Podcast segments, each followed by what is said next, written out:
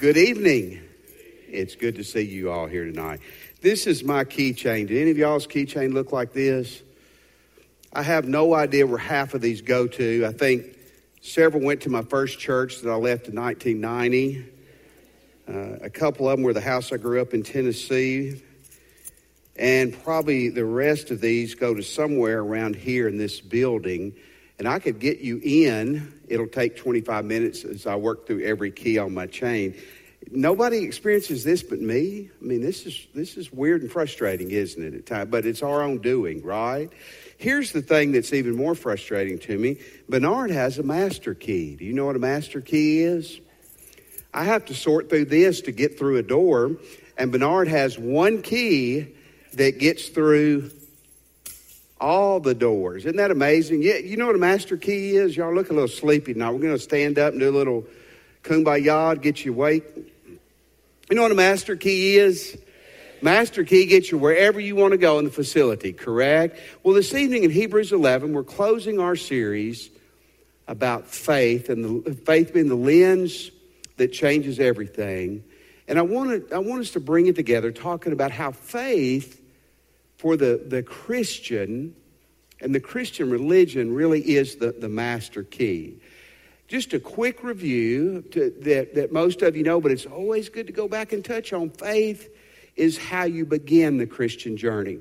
You, you become a Christian by faith. 24 times in this chapter, the word faith or its equivalent is used. For the biblical word faith that is found in this chapter, we find our English word, faith or belief or trust. And faith, belief, and trust are the same Greek word that we use in the English language in this throughout the New Testament, but here, what, what does it mean? Very important. What, what does it mean to have faith in the Christian sense? It means to be persuaded about something. Do you hear that? It, it means to trust. It, it means to believe in, but it's a lively belief in. It's a it's an assent to something. It's an intellectual belief that not only affects your head, but it affects your heart. It's, I believe this, therefore I do this. Does that make sense? It's, it's an active, lively faith, and it's a continual thing in a, the life of a Christian.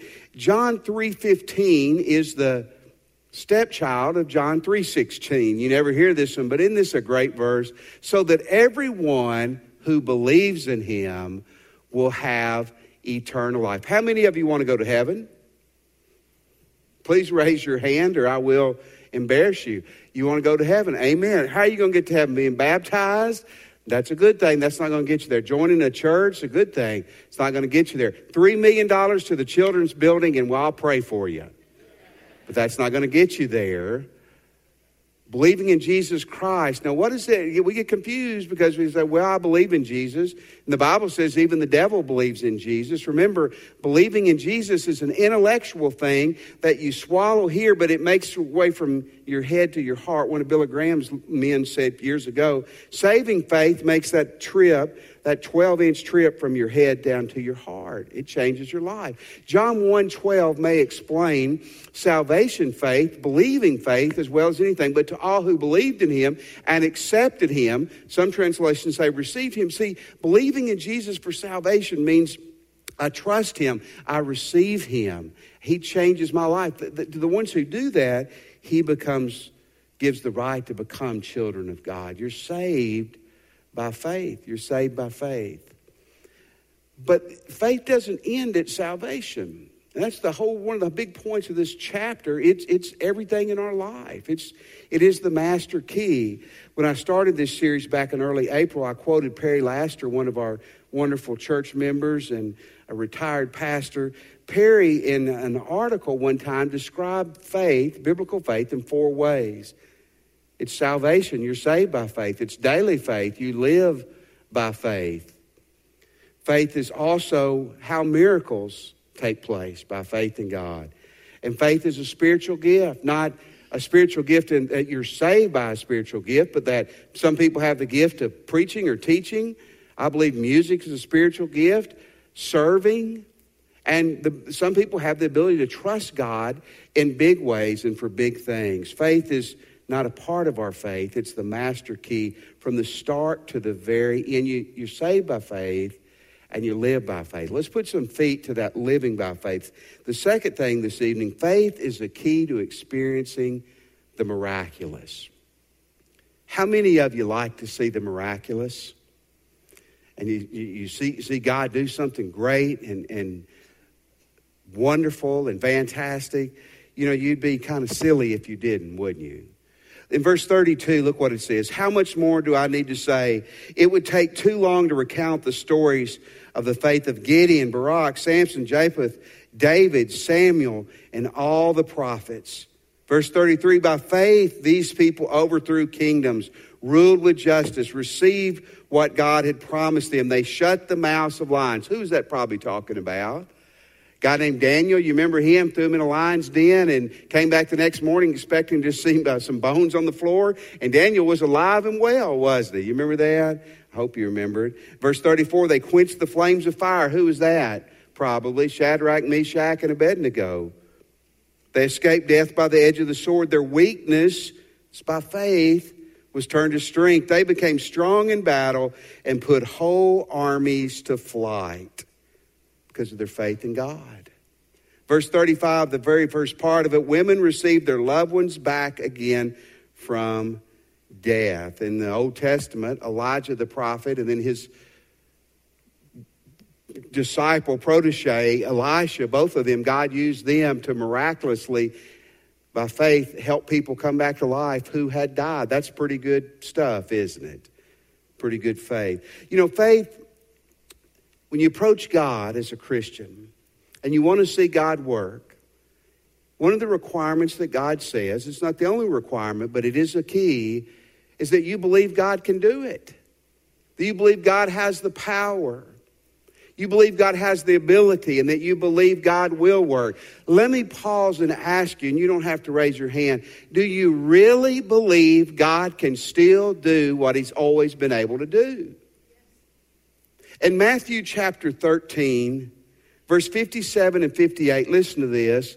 They were deeply offended and refused to believe in him. Then Jesus told them a prophet is honored everywhere except in his own hometown and among his own family. And so he did only a few miracles there because of what? Their unbelief. That's convicting, isn't it? Hmm. Matthew 21 22, Matthew 21, 22 says, You can pray for anything, and if you have faith, you'll receive it. And probably one of my favorite verses in the Bible, Mark 11, 24. I tell you, you can pray for anything, and if you believe that you receive it, it will be yours. Now, let me give you a, a, an important concept. Faith is not a magic wand that God just grants us the Mercedes, the Rolex, perfect health, and a million dollars in your bank account tonight when you get home. That'd be neat if it was true. Faith's part of the package. You're praying and you're not seeing God work. Examine. Do, do, you got to be saved to have a prayer life. As a Christian, you have to be in a right relationship with God to have not a perfect, but a right relationship. God's not Santa Claus. God, God even Santa expects you to be good. Amen. Naughty, nice, the list. That you know, you remember all that, don't you? You have to have a right relationship with God. You got to pray persistently. You have to pray within biblical boundaries.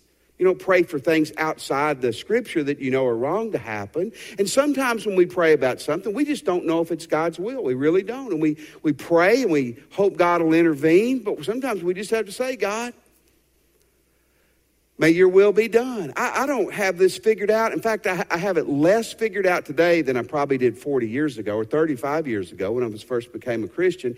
But I, here's what the Bible says. The Bible says that a lot of us are not seeing God work in our lives or work in our churches because we don't believe He's going to. Rick Warren, you know who Rick Warren is? The famous pastor in California, wrote the Purpose Driven Life book. And Rick, I think Rick's a wonderful guy. Rick said this He goes, You know, as a pastor, I found out when I go to the weekend services or when I'm involved in things, if I don't really expect God to do much, you know what? He doesn't. And he said, I can't explain this except I just have to take the faith thing by faith. Isn't that funny? That when I pray and I expect God to move, it's amazing how God moves. I can't explain this. And I know there's times when I've prayed and believed and it's not happened. We're going to see in a moment where people prayed and believed and it didn't happen. But you cannot get away from this or explain it away. You've got to accept it. If you want to see God work in great ways, you got to pray believing that He can and that He will. How many of you want the miraculous in your life and in your world? Are you praying that way? If you're not expecting it to happen, don't expect God to intervene. Faith is a huge key to the supernatural. But here's the third thing faith is a key to remaining true under persecution. Faith is, I'm going to add this in there, faith is a huge key to remaining true when you don't get that answer to that prayer, when you're not delivered, when the miracle doesn't come. I don't know about you, but I like the miracle stories of the Bible. You like those? And then God says it takes faith to see the miraculous. But I want to tell you, it takes faith to remain true when everything's going upside down. In fact, it may take faith on steroids to remain true when you're being persecuted. Let's look at verse 35 again. The first part of it is so wonderful. Women receive their loved ones back again from the death. Isn't that great? No, that's terrible. Look at me. Is that good? Y'all need a miracle. Is that good? No, not really. You know, dead people come back to life. Uh, you know, yes. But look at the last part of this verse. But, anytime you see that, it's bad, isn't it? Son, you did well in school, but. You're fixing to get spanked, right? But others were tortured, refusing to turn from God in order to be set free. They placed their hope in a better life and the resurrection. Hmm. Everything we're fixing to see is going to happen to people because they were following Jesus Christ, or in the past, they were following God. They were tortured, they weren't delivered, the miracle didn't happen, but they stayed true because of what? Because of their faith in God. Look in verse 36. Some were jeered at, and their backs were cut open with whips. Others were chained in prison. Jeered means to be mocked or derided. Whips being flogged, common thing. Many Old Testament and New Testament followers of Christ and God the Father were put in prison. In verse 37, some died by stoning. Remember, that's not talking about some hippie using marijuana. Some were sawed in half. Did y'all laugh? I couldn't hear you. Y'all are killing me tonight. Others were killed with the sword, and some went about wearing the skins of sheep, goats, destitute, oppressed, and mistreated. One of the common ways, even in Jesus' day, when they killed people was by stoning. How many of you know who Jeremiah the prophet was? I'm, not downplaying any of your problems, but you want to feel better? Go home and read the book of Job and the book of Jeremiah. You will feel better. And, and to make things worse, Jeremiah, how many of you read Jeremiah before? Jeremiah had it pretty tough, didn't he? Andy, I, I, I, would rather be a Baptist preacher than an Old Testament prophet in Jeremiah's day. Amen. And, and Jeremiah, we believe that he was stoned to death at the end of his life. It says some were sawed in two. How many of you know who Isaiah the prophet was? Tradition says that under King Manasseh, Isaiah was captured and he refused to recount, recant his relationship with God. By faith, he stood strong. They sawed him in two with a wooden saw. You think about that when you go home. It'd be terrible getting sawed into, period, but by a wooden saw, can you imagine? Unbelievable. Killed by the sword, James was beheaded. James, the brother of John. John the Baptist was beheaded. In verse 38, they, they were too good for this world, wandering over deserts, mountains, hiding in caves and holes in the ground. Elijah and other great prophets of God and Christians, even early in the New Testament, had to flee from persecution. What a picture. They lived in holes in the ground and in caves, and they basically put on their body anything they could. If you have your seatbelt on, I'm going to tell you another story that probably the, the people who heard this letter 2,000 years ago knew very well. It was a story that happened in the Maccabean period, which is the intertestament period. About a 400 year period from the end of the Old Testament to when Jesus was born. And this may have happened about 150 years before Jesus. There was a mother, a Jewish mother, who had seven sons, and a, a Greek king, evil king, came in, and he wanted this family to recant their, their belief in God and deny God and to turn away from God. And the law, and they refused to do it. This is historically true. Here's what these people did to the mother and to the seven sons. They tortured them cut out their tongues, scalped them, fried them in a pan, some of them, filleted them, stretched them on the wheel where you would break their joints, their bones, beat their victim's stomach like a drum. If you go back to verse 35, it's very sadly interesting. It says, Others were tortured. Literally, that word torture can mean to beat like a drum beat like a, use a drumstick. Literally, they said when they would tie people sometimes on the wheel, you would be completely exposed and they might take rods and beat on your stomach just like they were playing a drum. You can imagine a sick, sadistic person doing that. All the people, probably, or many who first heard this, would have remembered these stories well of people who had suffered horribly for God. It's easy to go, well, thank God that was two, three thousand years ago. Don't quite put your seatbelt off, take it off yet. You ever heard of the name William Tyndale? I mean, there's thousands of these stories I could tell. William Tyndale, you heard of that story? You've heard of Tyndale Publishing, things like that. It's from him. William Tyndale in 1536 in England was strangled to death, and then I believe he was dead, and then they burned his body afterwards. Here was his crime. He translated the Bible into the English of the common people. And when they said, stop it and recant of that, you know what he said? I can't. I must stay true to God. How did he do that? Because of his faith and his trust in God. And you may say, well, this is the year 2018. We're much more civilized. I hope you're not that silly. In the 20th century, that was the 1900s, more people died for the name of Jesus Christ in the 20th century than had died in the previous 1900 years. Things have not gotten better, they have gotten worse. The Pew Research Group, a Christian religious resource organization, looked at the 195, it's 195 to 197, depending on how you count to, countries in the world. And as of 2015, 169 of those were restricting and continuing to restrict or to be hostile to religious practices in their country. Did you hear that? 169 out of 195.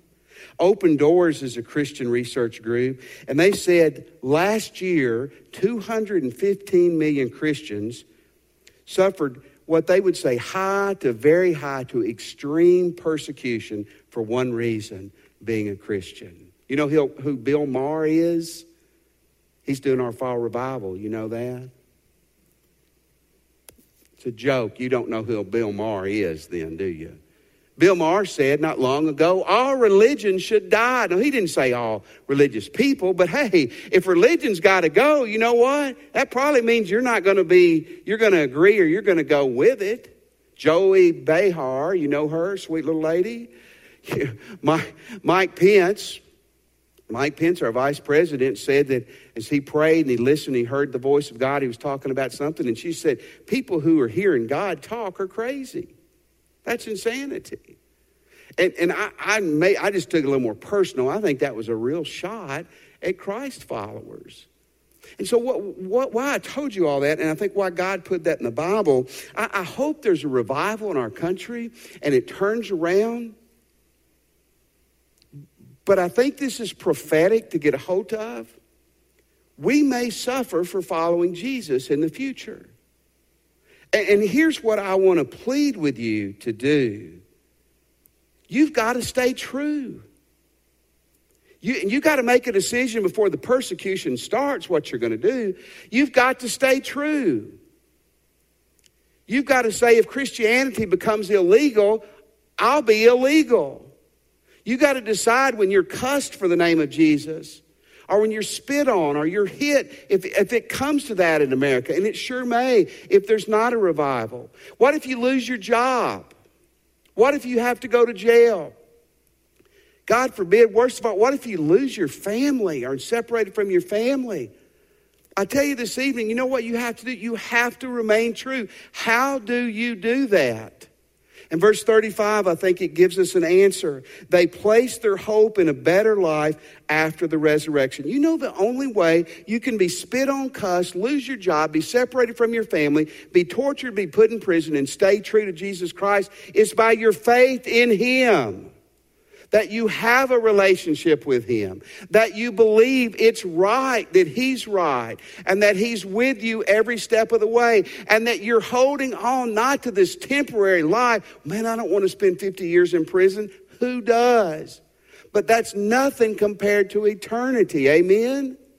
And he's saying these people got tortured and mistreated and they prayed and they weren't delivered. And how they stayed true was they had their faith and their eyes on Jesus Christ. That's how we do it. That's what you teach your kids right now. The only way we're going to stay true is if we keep our eyes and our faith and our focus on Jesus. I can't get a hold of his hand with my hand, but with my mind and my heart, I can hug Jesus and he's hugging me. But I do that by faith. Faith is the key to making it through the persecutions. Write this down. You plus God equals a majority. Well, everybody's against Jesus. Everybody's against the church. You plus God is the winning team. Amen? You plus God is a majority. So here's my last thought for you this evening faith is the key to hearing well done when you get to heaven. That trust, that belief, that lively dependency, it's the master key. It's, it's how you get to heaven. Maybe tonight, some of you are here, you're not going to get to heaven unless you repent and place your faith in Christ. Many of us, many churches, we're not seeing God work because we, we don't expect Him to do anything. We're going to show up on Sunday, and we're going to do our little routine, and we're going to go home. But we we know how to pray. Oh, we God, we hope God does something good today. We don't expect it. Face the key to miracles. I don't know if you were stunned or you were bored, but I hope that you take me serious that persecutions may be coming. And you're not going to make it. I'm not going to make it unless our eyes and our faith is on Jesus Christ. That's how we'll make it. Romans 1:17 is a great little subtle verse. The good news tells us how God makes us right in his sight. This is accomplished from start to finish by faith. As the scripture says, it is through faith that a righteous person has life. It's from start to finish. And if you make your mind up that you're going to trust God for your salvation, you're going to trust God for the miraculous, you're going to trust God when the miraculous doesn't come, you're going to trust Him when the persecutions come, you know what? Someday when you walk into heaven, and the Bible says in 2 Corinthians 5.10, if you're taking notes, we're all going to stand before the judgment seat of Christ and give an account. And if you have imperfectly, but with effort, decided you're going to trust God and stay faithful to the very end, you know what? Someday you're going to go walking into heaven and God's going to be happy to see you. Won't that be the reward? You see, the, as the slab is the, in the foundation is the key to the building. Faith is the key to everything in the Christian life. Nothing pleases God more than you and I trusting Him. You're not a Christian this evening. You come tonight and trust Christ. You want to join our church? We need some more miracle praying, miracle believing members. Come join us. If you're a doubter, just wait and join in a month or two. Christian, maybe I, some of you are, you're doing great with this. Keep it up. Others of us, it's a struggle. Maybe you're struggling right now. Man, you ask God, God, help my faith, help my unbelief. And you make a decision that you're going to trust Him to the very end. And I believe when we meet in heaven someday, we'll all agree that He didn't disappoint us. Let's stand. You come now as we sing.